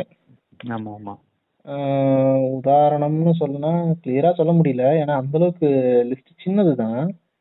டக்கு டக்குன்னு ஏன் ஷாம் இருக்காரு. ஷாம் பாவங்க. அவனுக்கு அவன் வந்து கேர்ள்ஸுக்கான மெட்டீரியல் இல்லைன்னு சொல்லியிருந்தாங்க சில நேரத்துல. இல்ல ஆரம்பத்துல வந்து இந்த டுவெல் பி உள்ளம் கேட்கும் வந்தப்பெல்லாம் ஆ உள்ளம் கேட்கும் மேல ஆர்யா ஷாம் எல்லாம் பார்த்துட்டு எல்லாருமே ஓ வா அப்படின்ட்டு இருந்தாங்க ஜி. அந்த மாதிரி இருந்தாங்க. ஏன் ஆர்யாவும் அந்த லிஸ்ட்ல இருந்து ஆர்யா மாஸ்டர் கொஞ்சம் ஒரு டேலண்டா இருக்கு ம். அது மாதிரிதான். இவரும் ஷாமும் டேலண்டடான பர்சன் தான்.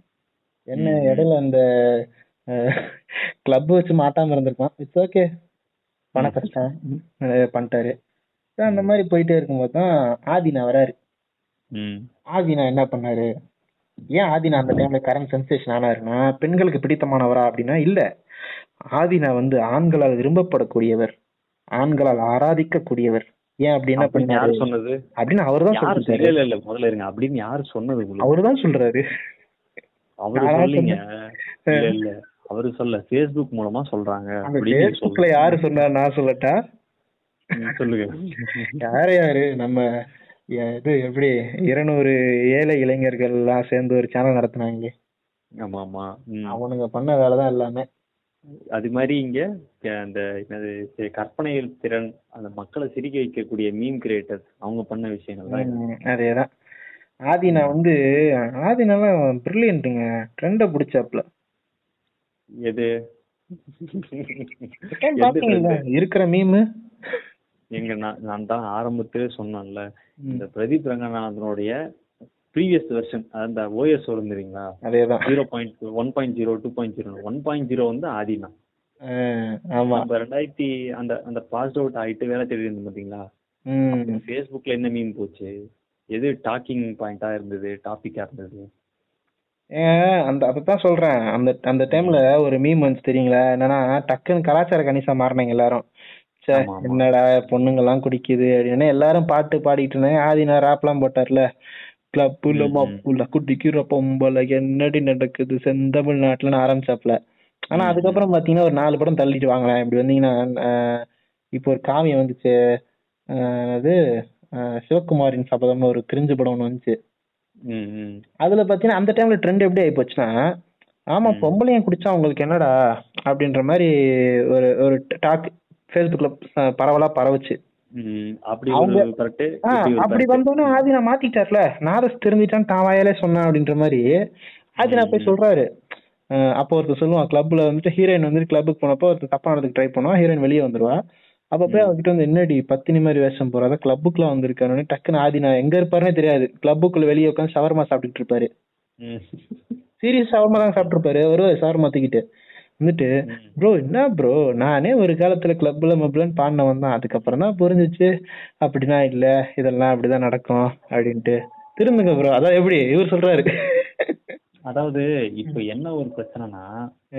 ஆதினா முன்ன எதுக்கு அப்படி சொன்னாரு?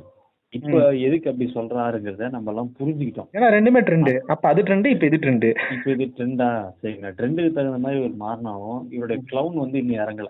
ஏங்க ஆதினா நீங்க சூட்சமத்தை புரிஞ்சுக்கணும். நீங்க ஒரு விஷயம் புரிஞ்சுக்கங்க. ஆதினா வந்து அந்த கிளவுன் மாஸ்க தனக்குன்னு வச்சுக்கிட்டாருங்க. அதுக்கப்புறம் வந்து இப்ப புது கிளவுன் மாஸ்க் இப்ப பிரதீப் ரங்கநாதன் போட்ட கிளவுன் மாஸ்க் வந்து புதுசு. ஆதினா அந்த க்ளவுன் மாஸ்க் அறதா இல்ல. ரெண்டு காப்பி எடுத்து டபுள் ஆக்ஷன் பண்ணி போட்டுக்கிட்டாரு தெரியும்ல? அதாவது அது என்ன படம்? நானே மறந்துட்டேன். ஃபர்ஸ்ட் ஏதோ படம் எடுத்தாரு. மீசைய முருகு. மியூசியம் இருக்கு. அதுக்கப்புறம் ரெண்டாவதா பாத்தீங்கன்னா நான் சிரித்தால் பண்ணாரா?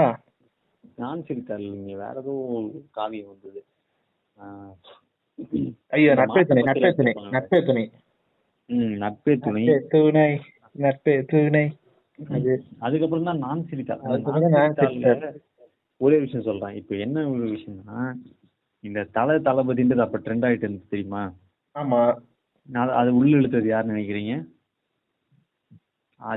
ஆப்வியஸ்லி ஆதினா தான் ஓகேங்க இப்ப இந்த தலை தளபதியை இழுத்து அப்படி அந்த ஃபேன்ஸை இவன் கிராஸ் பண்றதுக்கான விஷயத்தை இவர் சொல்றாருன்னா வச்சுக்கலாம் சரிங்களா?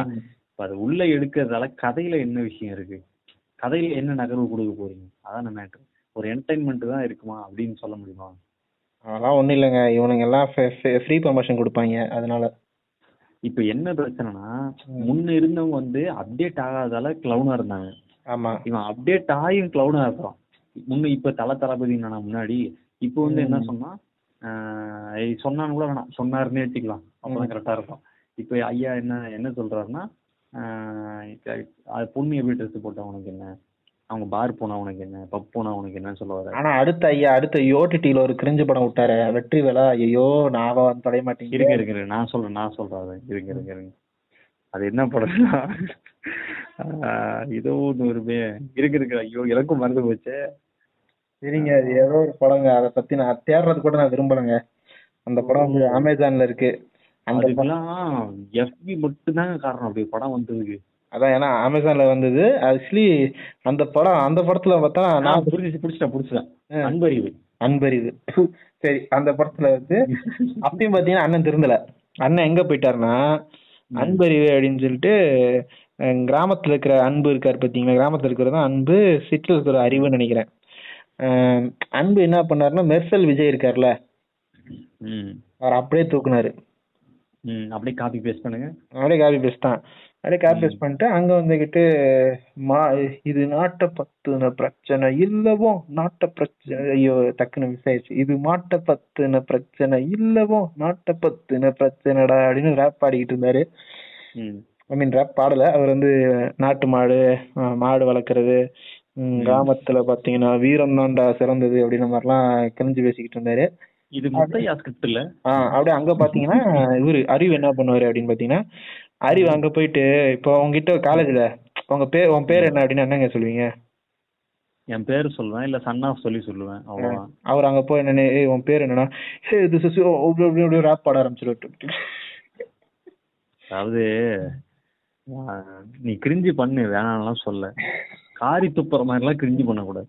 சரியா? அப்படிதான். அப்படியே ரேப் பண்ணிட்டு உட்காந்து அங்கேயும் எப்படி தருவாங்க அங்க இருந்து இங்க வந்து ஆள்மார்க் நடக்கும்ல?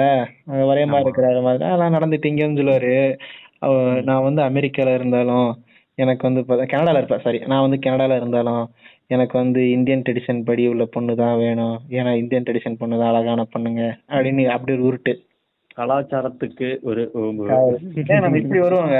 நம்ம ஒரு நாள் ஆதினாக்கெல்லாம் ஒரு எபிசோடு போடணுமான்னு பாக்குறேன். சரி இருந்தாலும் பரவாயில்ல. இப்ப இதுலயே சொல்லிடுவோம் அது இந்த நாள் எல்லா தான் அப்புறம் அடிக்கலாம்.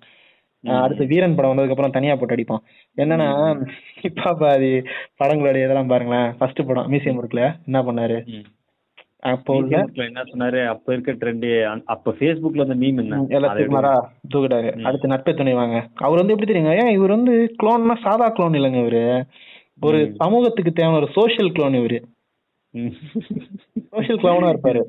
இது புதுசா இருக்குங்க. ஆமாங்க. ஏன்னு கேட்டீங்கன்னா பாருங்களேன். அப்ப வந்து காலேஜ் இன்ஜினியரிங் முதல்ல என்னன்னா இது முதல்ல சொன்ன ஒரு சமூக பிரச்சனை தான். பசங்களுடைய பேஷனை வந்து அவங்கள தேட விடுங்க. ம். அப்படி சொல்லிட்டு க்ளோன் மாஸ் போட்டாரா? அடுத்த படம் என்ன? நட்பே துணை நட்பே துணையில பாத்தீங்கன்னா ஸ்போர்ட்ஸ் ஆமா ஸ்போர்ட்ஸ் நடக்கிற ஊழல்னால ஒருத்தன் உயிர் போகுது. ம். அது எப்படி பாதிப்படையுது? அப்படின்ட்டு. ஆனா சும்மா சொல்லக்கூடாதுங்க. நட்பே துணை வந்து நான் வந்து மியூசியம் இருக்கும் தேட்டர்ல தான் பார்த்தேன். நட்பே துணை வந்து ஃபர்ஸ்ட் நைட் ஷோ போறேன். ஆக்சுவலா நட்பே துணைக்கான ரிசப்ஷன் எப்படி தெரியுமா இருந்துச்சு? இன்னைக்கு நான் வந்து லவ் டுடே வந்து ஒரு நைட் ஷோ போனோம். ஒரு வீக்கெண்ட்ல போனோம் நானும் ஐடி ஊழியரும். வேற லெவல் ரெஸ்பான்ஸ் இதுக்கு கிடைச்ச ரெஸ்பான்ஸை விட பத்து மடங்கு அதிக ரெஸ்பான்ஸ் நட்பே துணைக்கு. கிட்டத்தட்ட ஒரு விஜய் அஜித் படத்துக்கு என்ன ரெஸ்பான்ஸ் கிடைக்குமோ அதே. ரெஸ்பான்ஸ் கிடைச்சு நட்பே துணையில. இன்ஃபேக்ட் இன்டர்வல் பிளாக்லாம் சில்லறை செதற விடுறானுங்க அப்படி ஒரு இன்டர்வல் பிளாக் இப்ப கூட அது இதுல இருக்கு. யூடியூப்ல வந்து இந்த வேங்க சாங் இருக்குல்ல அதான் இன்டர்வல் பிளாக்கே அதை எடுத்து ம். பாருங்களேன். அந்த சாங்கே உங்களை அவ்வளோ அழகா என்கேஜா கொண்டு போவோம் அது நல்லா இருந்துச்சு. ஆக்சுவலி செகண்ட் படத்தப்பல எனக்கு அந்த இவர் என்னதான் சோஷியல் கிளவுன் மாஸ்க் போட்டிருந்தாலும் எனக்கு அது பிடிச்சிருந்தது அந்த படம். மூணாவது படம் தான் நான் சிரித்தாள். நான் சிரித்தாள் பாத்தீங்கன்னா அது வந்துன்னா ஒருத்தவனுக்கு அதாவது நீங்க வந்து மத்த என்ன கஷ்டமா தான் சிரிச்சுட்டு போங்கன்னு ஒரு சோஷியல் மெசேஜ் சொல்ற ஒரு கிளவுன் இந்த கஷ்டமா தான் சிரிச்சிட்டு போன்னு சொல்றான்ல. அவனை கூப்பிட்டு அவன் படத்தை போட்டு காட்டி சிரிடான்னு சொல்லணும் அதுக்கப்புறம் தான் இந்த படம் பண்றாரு. அன்பறிவு பண்றாரா? நான் இது நான் அப்புறம் இந்த படம் வருது. சிவகுமாரின் சபதம். மிடில் கிளாஸ் இல்ல. அதெல்லாம் விட்டாப்ல இதுக்கு கதையை மாத்துறீங்க பாருங்க. மிடில் கிளாஸ் இல்ல அதுல. இது நெசவாளர்களின் குறைகளை பத்தி பேசுற படம் அது. விவசாயிகளை விட்டுவிட்டு இங்க நெசவாளருக்கு வந்துட்டாரு. ஏன்னா அவரு தெரியுங்க. அப்ப வந்து விவசாயம் வந்து ட்ரெண்ட் முடிஞ்சிருச்சுன்னு தெரியும். விவசாயத்தை வச்சு எவ்வளவு மில்க் பண்ண முடியுமோ அதை பிரைவேட் ஆல்பம் பண்ணி மில்க் பண்ணிட்டாரு. புதுசா எவனும் தொடாததா இருக்கணும். ஆனா சொன்னோனே கண்ணீர் வரணும் அப்படின்னு நெசவாளர் கஷ்டத்தை சொல்லுவான். அப்படி வந்தாரு. அதுக்கப்புறம். அன்பறிவு. அன்பறிவுல வந்து மறுபடியும் விவசாயத்தை பிடிக்கிறாரு. இந்த ஒரு பக்கம் விவசாயத்தை பிடிக்கிறாரு ஒரு பக்கம் கல்வியை பிடிக்கிறாரு. புடிச்சு. தொங்கு தொங்குன்னு தொங்குறாரு எதுக்குன்னே தெரியல. கையோட வந்துரும் போல இருக்கு அப்படி தொங்கிட்டு இருந்தாரு. அன்பறிவுக்கு கொடுத்த முட்டு மாதிரி நான் Facebookல எந்த படத்துமே பார்த்து கிடையாதுங்க சத்தியமா? நான்- நானும் ஐடி ஊழியர் கதறேன் தெரியுமா நம்ம குரூப்ல மூணு பேருமே தான் கதறணும். அடுத்து நாம அப்ப வந்து வாக்கிங் போயிட்டு இருப்போம் ஒண்ணு நீங்களும் அவரும் போவீங்க இல்ல அவரும் நானும் போவோம். ஆமா. அப்பெல்லாம் புலம்பிக்கிட்டே வருவோம். என்னடா எப்படா எதுக்கடா இப்ப இவ்வளவு முட்டு கொடுக்குறாங்க? அதாவது போட்டுக்கிட்டே இருப்பானுங்க. விடிய கூடாதுன்னு ஏதோ ஆரம்பிச்சிட்டான் பாரு. அப்படின்னு அந்த பசுபதி டெம்ப்ளேட்லாம் அந்த ஆ. கற்பேட்டால வரும்ல. பொங்கலுக்கு சூப்பர் படம் கொடுத்துட்டீங்கப்பா. உங்களுக்கு சூப்பர் படம் கொடுத்துட்டீங்க. இதுக்கு வந்து வேற லெவல் ஃபேன் பேஸ் இருக்கணும். ஃபர்ஸ்ட் ம். ஆதினாக்கு ஃபேன்ஸும் கிடையாது. அவனுக்கு எவனும் ரசிக்கிறதும் கிடையாது. வேற கதை. ஃபேன் பேஸ்லாம் அதாவது ஒரு சீனுக்கே ஃபேன் பேஸ் தான். என்னடா? ஏன்னா நாயகன் சீன் எடுத்து வச்சிருக்கீங்க? அதே மாதிரிதான். அப்படி ஒரு க்ளோன் மாஸ்க் தான் ஆதி நான் போட்டிருக்கிறேன். அந்த க்ளோன் மாஸ்க் கொரோனா உருவாகிறதுக்கு இது காரணமா இருந்திருக்கு பாத்தீங்கன்னா இந்த சோஷியல் மீடியா தான். அதேதான். அதுல கிடைக்கிற சில வாட்ஸ்அப் பகிர்வுகள் அந்த ஒரு லைக் போடலாமே ஃப்ரெண்ட்ஸ் அப்படிங்கிற விஷயங்கள் அதெல்லாத்தையும் இதுல இவர் உறிஞ்சினாரு. இவர் உறிஞ்சின ஸ்டாவை அப்படியே பிரதீப் ரங்கநாதன் எடுக்க ஆரம்பிச்சிட்டாரு ஏங்க நம்ம டோபி சொல்லுவார்ல இந்த இந்த குட்டி கிரிஞ்சானுங்க எல்லாம் என்ன பண்ணாங்கன்னா ஃபேஸ்புக்ல இப்போ வித்தியாசமா புளுத்துறேன்னு சொல்லிட்டு பாரதியார் படம் போட்டு வச்சிருப்பானுங்க. நான் ஒரு விவசாயி. அந்த டெம்ப்ளேட் ஒண்ணு இருக்கு தெரியுமா? அதுதான் அதுதான். அதெல்லாம் போட்டு வச்சிருப்பானுங்க. இல்ல அந்த பாரதியார் போட்டு உருட்டுற ஒரு ஒரு சின்ன சின்ன பையன் தான் வந்து ஆதினா. அந்த பாரதி அதாவது அதான் சொல்றேன் இவன் வந்து மாடர்ன் டே பாரதின்லாம் சொன்னானு தெரியுமா அவனை எல்லாம் எதனாலும் கேளுங்க கவிதை எழுதுவா? இவன் என்ன கவிதை எழுதுனான் இவரு எழுதுனதுக்கு பேர் கவிதை. ஏண்டா? நீ எழுதுறது கவிதை இல்லைன்னா நாமுத்துக்குமார்லாம் யாரா அதுக்கப்புறம் இப்போ ஒரு க்ளோன் இருக்காரு. இருக்காரு அவரும் இருக்காரு. எஸ்கேவும் ஒரு க்ளோன் தான். இந்த வரிசையில வர்றவர் தான் எஸ்கேவும் அவரை பத்தி எஸ்கேக்கு நம்ம தனி பாட்காஸ்ட் அதான் தனி பாட்காஸ்ட் இருக்காங்க எஸ்கேவை பற்றிய விவரங்கள். பின்னே வரும். சோ இந்த வரிசையில் இந்த வரிசையில். அதான் இப்ப இந்த வரிசையில் உள்ள கரண்ட் சென்சேஷன் அப்படின்னா கரண்ட் க்ளோன் யார் அப்படின்னா பிரதீப் ரங்கநாதன். பிரதீப் ரங்கநாதன் இதே மாதிரி அடுத்தடுத்து படங்களை கரெக்டா டைரக்ட் பண்ணி போறது விஷயம் இல்ல. அப்டேட்ல இருந்துகிட்டே இருக்கணும். அடுத்து இந்த பணிவுன்னு சொல்லிட்டு இப்ப வெளியே நடிச்சுக்கிட்டு இருக்கல தனுஷ் மாதிரி. அதை வந்து. கடைசி வரைக்கும் மெயின்டைன் பண்றாரா அப்படிங்கறத mode- இவனுடைய பணிவுங்கிறது வந்து எனக்கு கிரிஞ்சா தான் படுது. ஆனா அது ரொம்ப ஆர்டிபிஷியலா இருக்கு இவன் பண்ணும்போது. அதே சமயம் இவருடைய சில கருத்தும் பாத்தீங்கன்னா கொஞ்சம் டாக்ஸிக்கா இருக்கு. ஏங்க அவன் தான் அடி அவன் பேட்டி கொடுத்து அடியே வாங்கிட்டானுங்க. அதாவது. சத்யராஜ் எதுக்கு நெத்தியில கோடு போடுறாரு எதுக்கு இதை காட்டுறீங்கன்னு சொன்னா அது ஒரு ஹேபிட் அப்படின்னு சொல்றேன். சரிங்களா? இப்ப இப்ப அப்படி கோடு போட்டவங்க கரெக்டா இருப்பாங்கன்னு சொல்லி சொல்றான் அப்ப. அப்ப நீயே ஒரு ஸ்டீரியோ டைப்ல தானே இருக்கிற? அதுதான் சொல்றேன். அதாவது எப்பயுமே பொதுவாவே சொல்றேன் நம்மள வந்து நம்ம வந்து உங்களுக்கே தெரியும். நம்ம நம்மளோட ஆடியன்ஸ்க்கு தெரியும். நம்ம ஆரம்பிச்சது சுமை வண்ணக்காவிங்களுடைய இன்ஸ்பிரேஷன்ல நம்ம ஆரம்பிச்சோம். கிட்டத்தட்ட நம்ம எல்லாருமே ஒத்த கருத்துள்ளவர்களா தான் இருக்கோம். பல முரண்பாடுகள் இருந்தாலும் சில முக்கியமான விஷயங்கள்ல ஒத்த கருத்து இருக்கு. அதுல முக்கியமான விஷயம் என்னன்னா ஹீரோ டைப்புங்கிறது ஒரு தப்பு தாங்கிறத நம்ம சொல்ல வரோம் ம் ஆமா. அதாவது நீ இப்படி தாண்டா இது இப்படி தாண்டா நடக்கும்னு சொல்றது தப்பு தான் பாருங்களேன் இதுல வந்து பிரதீப் ரங்கநாதன் ஒரு காலத்துல வந்து விஜய் தோனி எல்லாம் போட்டு தோனி பாருங்க விஜயும் இவன்லாம் வச்சு போஸ்ட் போட்டிருந்தாப்ல இப்ப அப்படி ம், ஸ்டீரோ ஆமா. டைப் பண்ணா இன்னைக்கு அடி வாங்குவார்ல? இன்னைக்கு இவர் படத்துக்கு யார் மியூசிக் போட்டா? இவன் தானே? இவன் தான் போட்டாரு. இவன் டைட்டிலே விஜய் கொடுத்தது.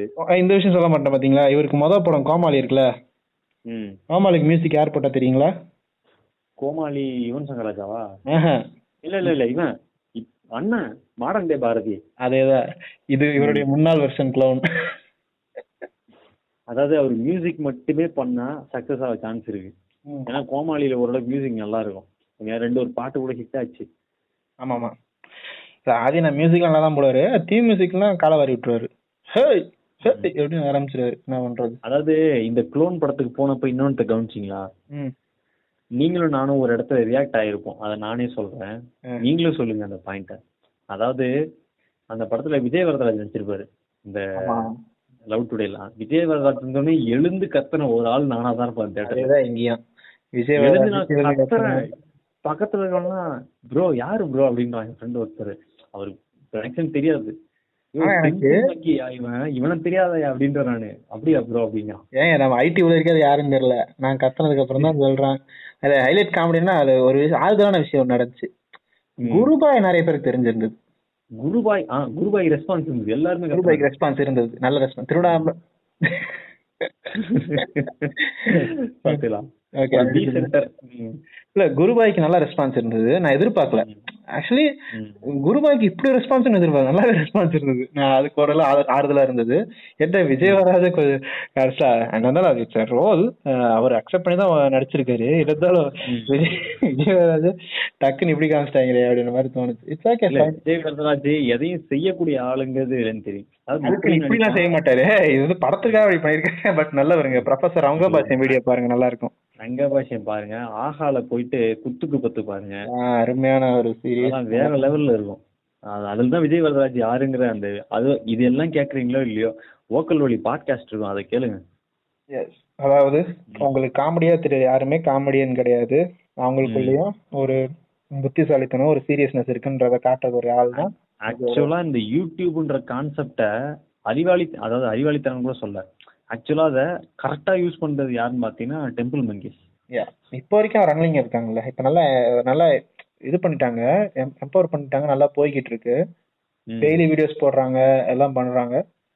ஸோ அந்த மாதிரி இப்ப அவுட் ஆஃப் த டாபிக்கா போயிட்டு இருக்கு. இப்ப இந்த இது சொல்றோம்.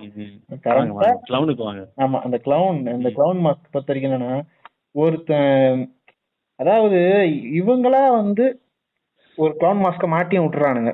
இந்த ஃபேஸ்புக்ல மீம்ஸ். போறன்ற பேர்ல. அதே சமயம் ஒரு யங் டைரக்டர் ஒருத்தர் வராரு ஒருத்தன் ஒரு ஒரு- பையன் அப்படி வரான் அப்படின்னா அவனை. முதல்ல படம் எடுக்க விடுங்கடா. அவனை போய்கிட்டு உடனே ஒரு ப்ரெஷரை போட்டுருது. ப்ரோ நீ வந்து விஜய்க்கு அவனுக்குன்னு ஒரு பிளான் இருக்கும். அதாவது யாருமே இங்க பிளான் இல்லாம வர்றது கிடையாது. ஒருத்தன் வரான்னா அவன்கிட்ட கதை இருந்து ஆட்டோமேட்டிக்கா அந்த கதைக்கு யாரை சூஸ் பண்ணுமோ அவன் சூஸ் பண்ணிட்டு தான் போறான். இல்லனா ம், அடுத்தடுத்து அவனோட கமிட்மெண்ட்டை பொறுத்து அவன் அதுக்கு ஏத்த மாதிரி கதை எழுத போறான். அவனை. பிடிச்சி ப்ரெஷர் போட வேண்டியது ப்ரோ நீ விஜய்க்கு எழுது ப்ரோ நீ வந்து தனுஷ் இவங்களெல்லாம் நான் எப்படி தெரியுமா பாக்குறேன் இந்த பிகின் ரூட் கலாட்டா மீடியாலாம் கேள்விப்பட்டிருக்கீங்களா? கேள்விப்படாம இருந்திருக்க மாட்டோம் நம்மலாம் ஆமா. ஓகேங்களா? அதுல வந்து இந்த ஆங்கர்ஸ்ன்றவங்க ஒரு செட் ஆஃப் கேள்வி தான் வச்சிருப்பானுங்க என்னன்னு கேட்டீங்க விஜய் கூட இருக்கும்போது உங்களுக்கு எப்படி இருந்தது? அஜித்தை நீங்க தூரத்துல இருந்து பார்க்கும்போது என்ன ஃபீல் பண்ணி இந்த மாதிரி விஷயம்லாம் இருக்குல்ல இதே தான் இவன்ட்ட வந்து கேட்பானுங்க அப்ப இவங்களுக்குள்ள அடிப்படையிலே ஒரு விஷயம் இருக்குது பாத்தீங்களா? அவன் இப்ப குளோனுக்கான மைண்ட் செட்ல பிகினுட்ஸும் இருப்பான் கலாட்டாவும் இருப்பான். இல்ல நான் அதுதான் சொல்றேன். இப்ப இப்போ ஒரு மீம் ஒன்று வைரலா போய்கிட்டு இருக்கு. என்னன்னா பிரதீப் ரங்கனா வந்து ரஜினி கூட மீட் பண்ண அந்த பிக்கை வச்சு ஏதோ ரஜினி வச்சு ஜாயின் ஜெகதீசன் ஒரு படம் பண்ண போறாருன்ற மாதிரி ஒரு இது கிளப்பி விடுறானுங்க அப்பெல்லாம் தயவுசெய்து கிளப்பாதீங்கடா. ஏன்னு கேட்டீங்கன்னா ரூமர்னு இல்ல. உண்மையில செய்யக்கூடிய ஆள்ரா. திடீர்னு கூப்பிட்ட ஒரு படம் இப்படி ஒரு போய்கிட்டு இருக்கு படம் பண்ணுன்னு சொல்லி வர்றா அந்த ஆளு. நீங்க என் சென்சேஷன்ற பேர்ல எதையோ ஒண்ணு நீங்க செய்ய போக அது அது பின்னாடி வந்து பார்த்தா அது ஒரு பூமுரத்தனமா தான் நிக்குது இல்ல இப்ப இந்த லவ் டுடேவே எடுத்துப்போம். நீங்க தியேட்டர்ல என்ஜாய் பண்ணி பண்ணியிருப்பீங்க. ஏன்னா அந்த அந்த சீனோடைய தாக்கம் அப்படி இருக்கும். ஆனா இவன் சொல்ல வர்றது என்னன்னு பாத்தீங்கன்னா அது குழப்பமாவே வச்சிருந்தான். நான் திரும்ப திரும்ப நோட் பண்ணது அந்த விஷயம் தான். எண்டில் இவன் எப்படி இது கரெக்டா சொன்னான்? அந்த பொண்ணு அவ்வளவு தூரம் போறான் அவன் கூட. ஆஹ் இவ்வளவு இவ்வளவு பழகிட்டா இவன் எப்படி உண்மையா இருப்பான் நீ எப்படி இதை சித்தரிச்சு காட்டுற? உண்மையா இருப்பான்னு. ம். புரியுதுங்களா? எனக்கு அங்கதான் முரண்பாடாச்சு. நீ சிரிக்க வச்சுட்ட இங்க கோட்டை விட்டுருக்கேன்னு தான் நான் யோசிச்சேன். அதுதான் விஷயம். இப்ப இங்க பொறுத்து என்னங்க லாஸ்ட்ல அம்மா சென்டிமெண்ட்ட போட்டோமா இல்ல அப்பா சென்டிமெண்ட்ட போட்டோமா? படத்தை முடிச்சோமா இருக்கணும்ன்ற மாதிரி வந்துகிட்டு இல்ல கேவலமா ஒரு எண்டு கிரெடிட் ஒன்று இருக்கு பாத்தீங்களா? லவ் டுடே ஆஹ் சத்யராஜ் வந்துட்டு அவங்க ரெண்டு பேரும் ஆல்ரெடி போட்டோ போனை மாத்திட்டாங்க. நம்ம ஏன் மாத்தக்கூடாது? டே என்ன உனக்கு இது வைக்கணுன்றக்கா வைக்காதடா சீனு தேவைப்பட்டா வீடா. இப்ப இப்ப என்ன பிரச்சனையா இருக்குன்னா இப்ப இந்த- சீன்லாம் வந்துச்சுல இப்ப இந்த சீன் எல்லாத்தையுமே நம்ம கடந்து இருக்கோம். ஓகேங்களா? இது ஒரு ட்ரெண்டா தான் இருக்கும் அந்த சோஷியல் மீடியால வந்த விஷயத்தை தான் இவன் எடுத்து அஹ் கதை நகர்வா பார்த்தா ஒன்னு ரெண்டு இடம் மட்டும்தான் பிரதிபலிப்பா இருக்குது.